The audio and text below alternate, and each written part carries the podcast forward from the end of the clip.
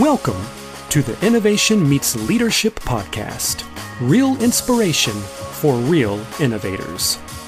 If you're looking for innovation and leadership transformation, your journey starts now.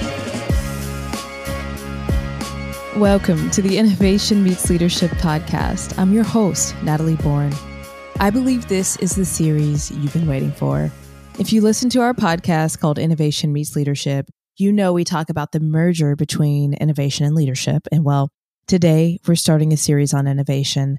And this episode is all about corporate innovation. And stick around to the end because I want to give you my free innovation assessment. So let's dive in. In the last 15 years, I've seen a lot of things done well and a lot of things done poorly when it comes to building products. And yes, I'm one of the ones that's done things poorly in the past. But I want to talk to you today about how to create a culture that focuses on innovation and how to look for this when you're potentially looking at an organization. And so, furthermore, I feel it's so important to demystify this word innovation. Sometimes this word can feel lofty and disconnected from the day to day work that we know we have to do to keep the business afloat. Now, about a year ago, I created this innovation starter guide. And one of the things throughout my career I've found is that there's five areas that people have to focus on if they're going to be innovative. The first one is the health of the team. The second one is this leadership buy in. So, leadership has to buy into the idea of innovation. The third one is having an ideation framework where good ideas can survive. And the fourth one is funding designation. So, ensuring that you fund what matters and you fund it well. And the fifth is strategy alignment. I want to dive in and talk about these five areas today because I believe they make or break innovation efforts. And so the first area I want to talk about is healthy teams. Why? Because it's the foundation of innovation and we build up from there. Look, here's the hard truth. If you can't get along, you're not ready to grow. Here's what I've found. Innovation is no longer about brilliant individuals, it's about brilliant teams. And growth only magnifies problems. You can't ignore these problems or make them go away. You have to figure out how to get your team to work together. And I know that you know this, but we only have so much energy that we can bring to the table each day. And what I've found is that constant disagreements and infighting, it drains our energy and it puts us in a state of fight or flight at work. So you can either have dysfunctional teams or you can have innovation, but it's nearly impossible to have both over a long period of time. And one of the things I would say is, you know, to look at your team and look at whether or not they're creating and bringing ideas to you. If they're not creating new things and bringing ideas to you, there may be some dysfunction that's happening in the organization that's pushing innovation down. So, if dysfunction is hurting the team, let's talk about what gives rise to innovation. And there's a bunch of stuff, but I'm only going to talk about a few of these ideas today. The first thing that I really feel strongly about, and you probably hear me talk about this all the time, is psychological safety.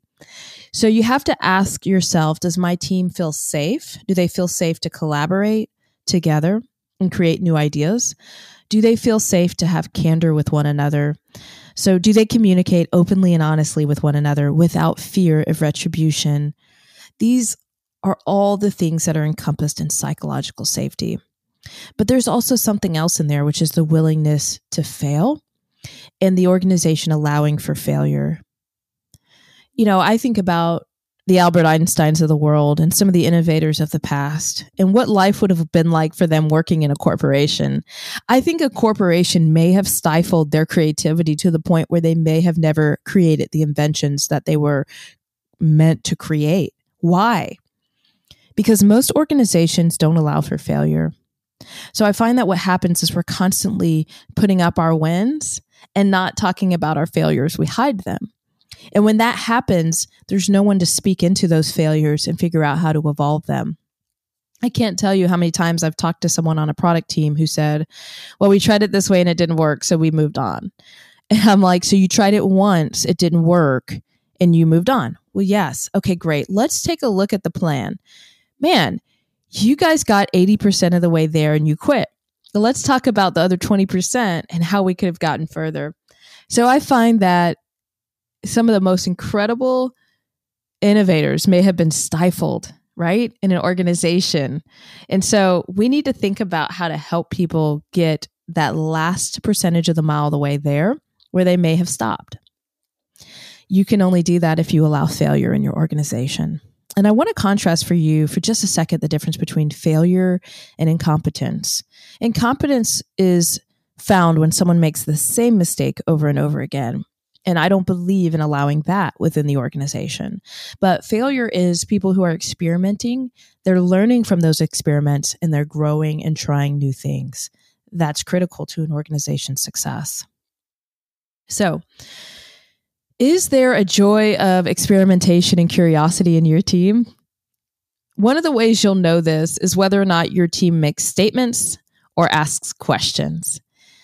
I would love for you to go into your next team meeting and just observe for about 10 minutes. Listen to the conversations that are happening back and forth. Are the teams making statements or asking questions? Questions lead to creativity, and creativity creates paths for innovation and new products. So the next time you're really tempted to make a statement, turn that statement into a question. And the last piece that I really feel when we talk about healthy teams is very important is the idea of the flatness of the organization. Because what happens when there's too many layers is it's impossible to get anything done. And what we find is that the person that holds the budget is light years away from the frontline employee. And that creates a problem where customer facing ideas never make it to the executive row. Now, of course, you can innovate if you don't have some of these things, but why would you want to? And especially over a long period of time. What I have found to be true is when you make the switch to going after innovation or transformation as an organization, you die to yourself, your ego, and your ways of working, and you embrace a broader mandate. We stop saying, Who am I and what do I want? And we start saying, Who are we and what do we want? So, the real question for innovation when it comes to teams is what do we value and how are we going to work? These shared values and shared goals, they actually create a team that moves as one in the same direction. Now, to illustrate this point for you, in the year 2000, Russell Crowe starred in this movie called The Gladiator. And there's a scene where they're all in the arena and the chariots are there to fight the gladiators aka the prisoners. And in the past, these prisoners typically get picked off one by one, and they're either extremely injured or they die. And everyone cheers for the chariots because it's always stacked against the gladiators. And that's how the game is supposed to be played. However, Russell Crowe and all his leadership decides to tell the team that if they'll work together as one, they can beat the chariots and essentially change history. There's this point in the movie where he instructs the gladiators to interlock their shields and move as one. Now, I'm not sure if you're following me yet, but let me give you the punchline. This is a lot of organizations. They are individually skilled, individually talented. On their own, if you look at their resume, they are absolutely a gladiator.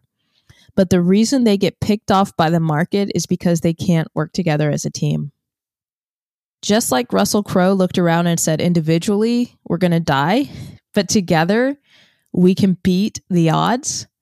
It's the same thing that we have to do as leaders when we look at a team and see everybody really talented in their sales silo and really talented in their marketing silo and really talented in their product silo, but they're not talking to one another.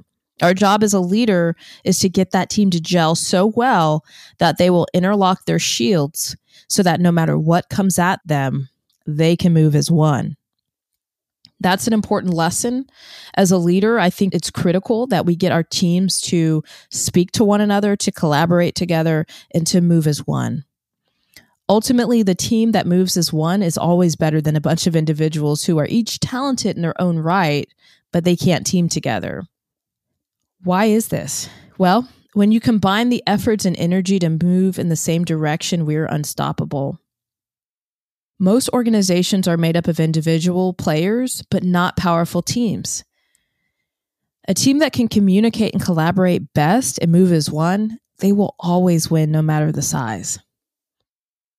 Now that we've talked about teams, we should talk about leadership buy in. Because there's really three key things that we look at if an organization believes in putting innovation at the epicenter of their organization. There has to be a focus for innovation. The executive team has to see innovation as a top down initiative that's important to the entire organization. How will you know it's important? They will fund it. They will fund innovation either as a line item or as a department.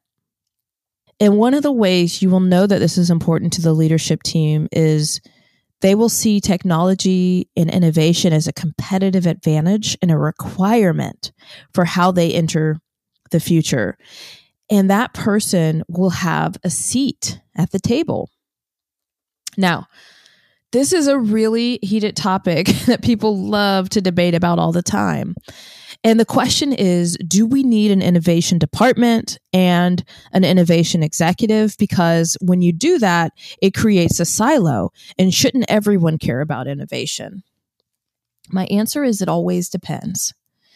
If your company is already innovative, then you probably don't need this. And here's how you will know ask yourself this question has my company released a new product or service in the last one to two years that equates to 15% of the overall revenue?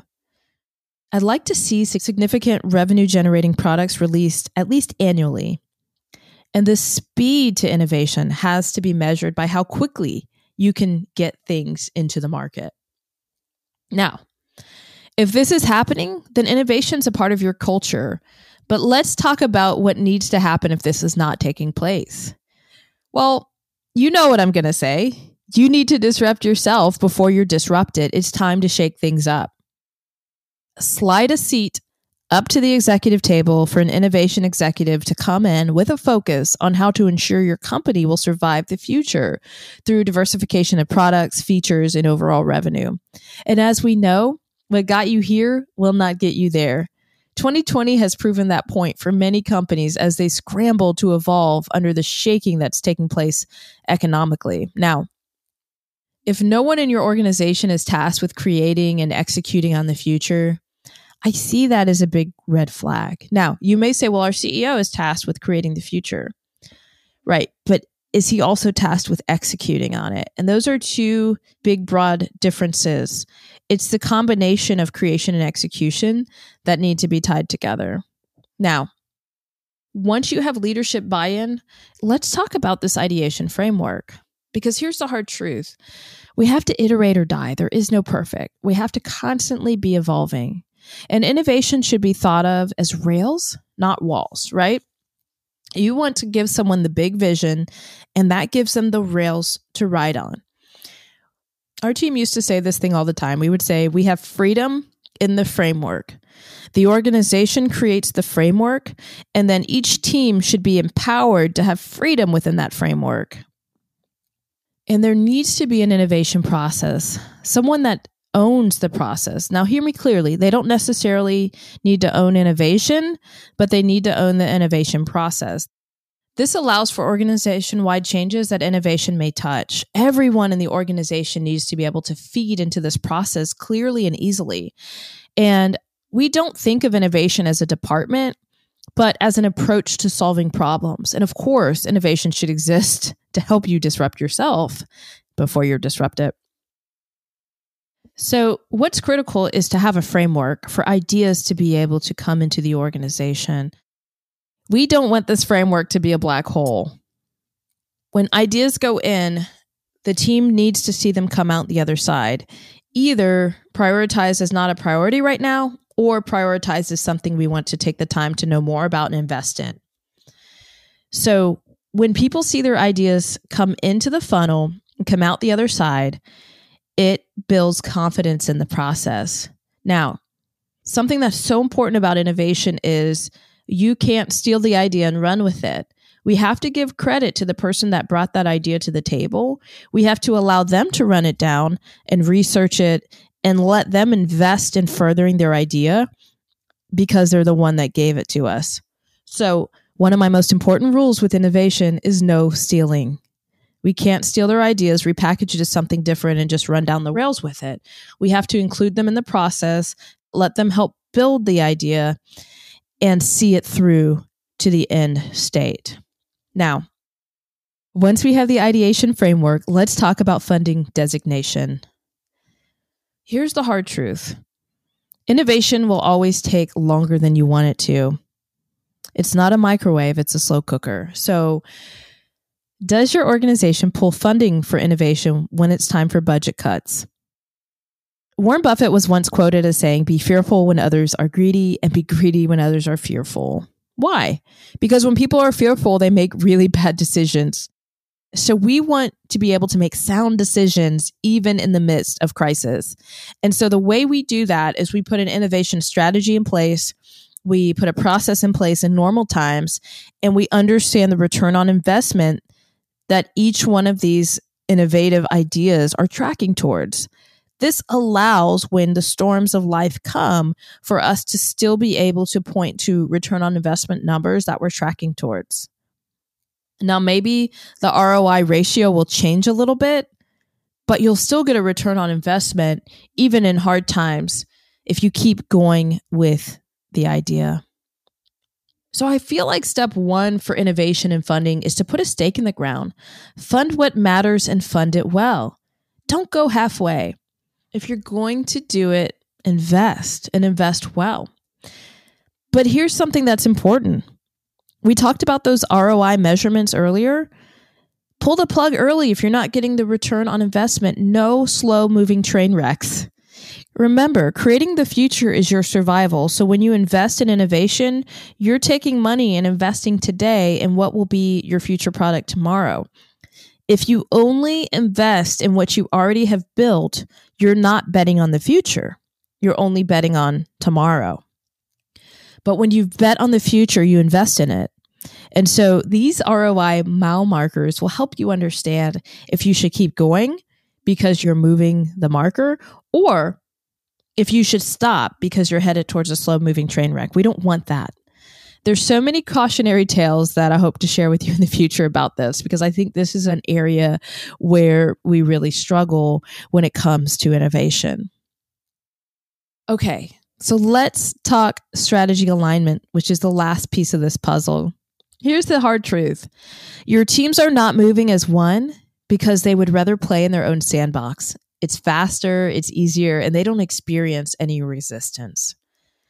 So, from customer experience to product strategy to sales enablement, alignment between these teams will make or break a product launch or any type of innovation you're trying to get out into the market. Where there's no plan in place, I've seen doomed and failed launches. So teams have to coordinate and overlay their strategic plans. This requires the organization to have a strategic plan for the year. It requires each team, each big area to have a strategic plan. And then we overlay those plans. And in consulting, we call these integrated plans because what we're looking for is gaps.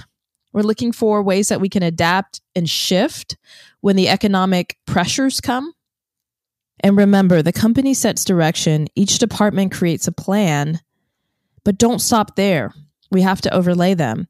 This helps us understand where resources overlap and where resources are lacking.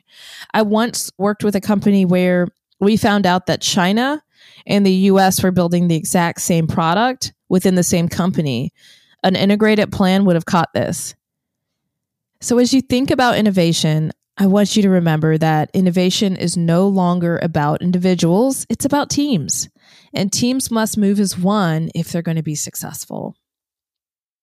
Corporate innovation has to be managed very carefully. If you try to create it without thinking about the bigger picture, it will fail.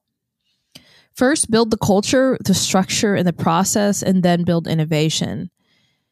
It seems obvious that organizations should set high standards for their employees but companies fail at the last mile to hold employees accountable for their results. We know that innovation requires discipline, it requires process, experimentation, execution, excellence. But here's the most important point it should be really fun. So don't forget to celebrate along the way. When employees win, the company wins. And you win when you can get your employees to move as one, when you can fund the things that matter well, and you can get the organization in strategic alignment from leadership to, to large teams. When we get people to move as one, that's when we experience real success in life.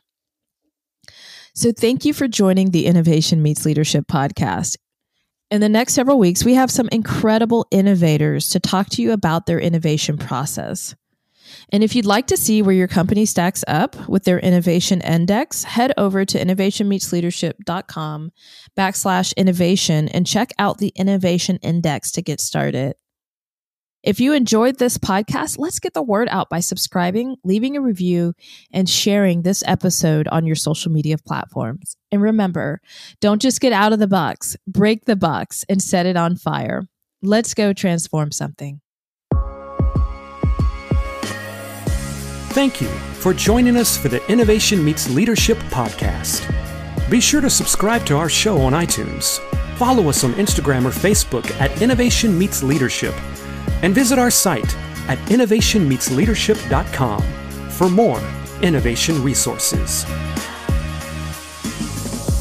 Today's sponsorship is brought to you by Territory Global. We work at the intersection of experience and imagination. We help you pinpoint problems and turn them into opportunities. We make imagine happen. Some of the best organizations in the world choose us as their partner to help solve their strategy, innovation, transformation, story, and ways of working problems. Learn more at territory.co.